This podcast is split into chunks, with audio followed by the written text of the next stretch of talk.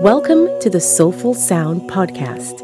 I'm your host, Simone Niles, and I hope you enjoy today's Soulful Sound coaching.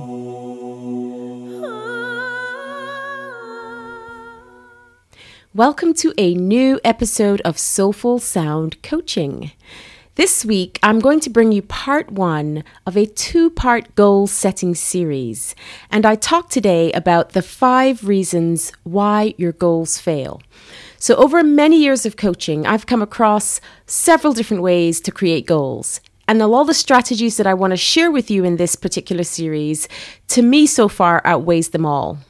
Let me point out that I'll be covering quite a few things on this episode, and if you're in a position to take notes and you want to do so, that's absolutely fine. But if not, if you're listening to this podcast while driving, which I tend to do, then I'll make sure to post a resource link for you to access as well. So, equally, feel free to just sit, listen, and take it all in. So, I'm going to start with what goals are and why you would even want to set them in the first place. Goals are simply wants or desires with a directed outcome. And why would you want to set goals? Well, the answer is pretty simple. Without them, you may find that many times you end up where you don't really want to be, or that your life has no direction. However, setting a goal, it helps you to be the director of your own story. Now, I know there are many of you out there who may be wanting to set goals, um, but feel a little resistance because for you it's all about the journey. Well, the definition of a journey is traveling or going from one place to another. And so a journey exists because of a starting point and an end point. Makes sense, right? So, what I'm asking you to do when you're setting goals is to choose what your desired endpoint at this point is for you. And this does not mean, however, that you need to be rigid or that you need to focus completely on the destination. Instead, rather the journey. In fact, once you have the destination sorted, I thoroughly recommend that you enjoy yourself en route. So allow yourself to relinquish any resistance you feel and know that the goals you set today will allow you to enjoy your journey even more as you see how it all unfolds.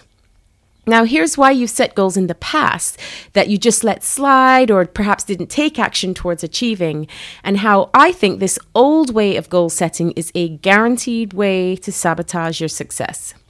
So, more often than not, people don't achieve their goals for a few key reasons. One, their goals are not aligned with what they really want. And this may seem obvious to you, but you'd be surprised the number of people I've come across whose goals don't match what they really want. Most of the time, it's because they don't actually know what they want, but sometimes they do know and just create goals that will not help them achieve it. For example, if you really want to become a thriving entrepreneur doing work you love, and your goal is to climb the corporate ladder, well, hey, something doesn't add up there. A smart choice then would be to acknowledge what you want and create a strategy to support that. So let's look at another one. So I would say number two is another sign that you're coming from the old model of goal setting is when it's a should and not a must. And this one is very popular. I should start going to the gym. I really should stop biting my nails.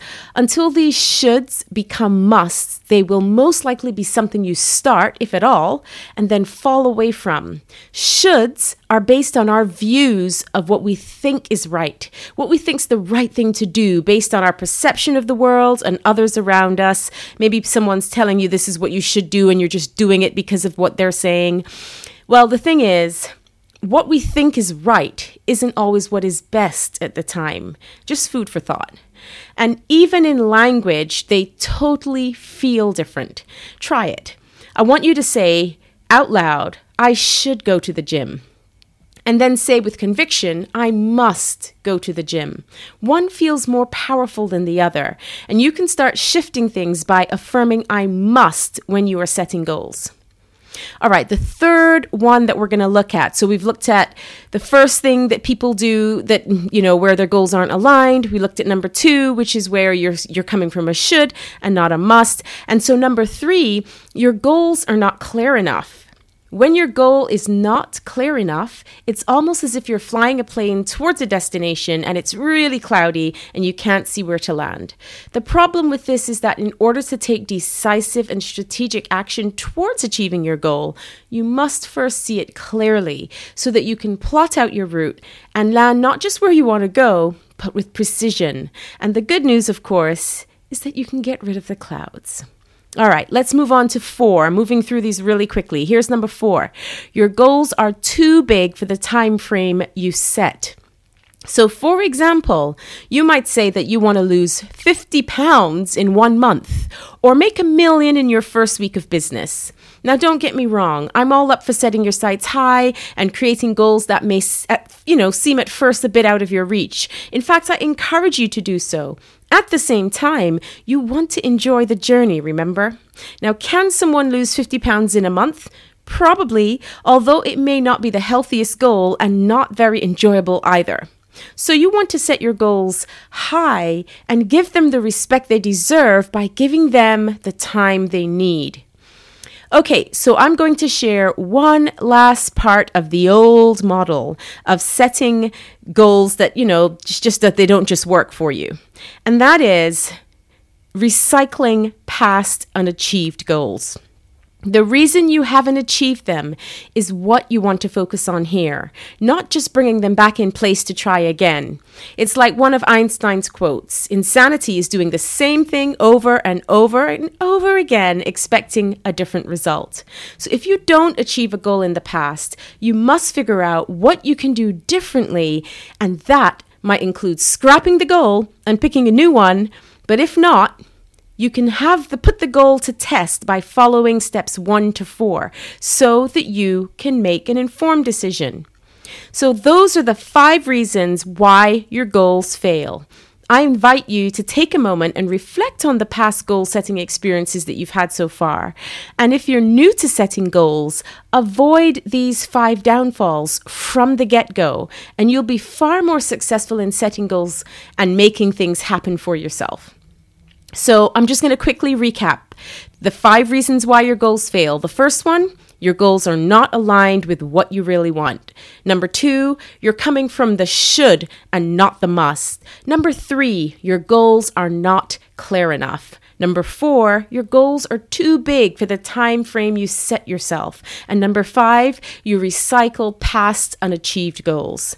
There you have it, guys. Those are the five ones. So look out for part two of this goal setting series where I take you through the six most important steps you must take to set compelling goals and make you fired up to achieve them. Remember to head on over to my blog so you can grab the resource I've created for you to accompany this episode and feel free to leave a comment or a question. Thanks so much for tuning in. I hope you've enjoyed this episode. Please feel free to share it with your friends and remember to subscribe. From my heart to yours, sending you love, healing, and sound wherever you are.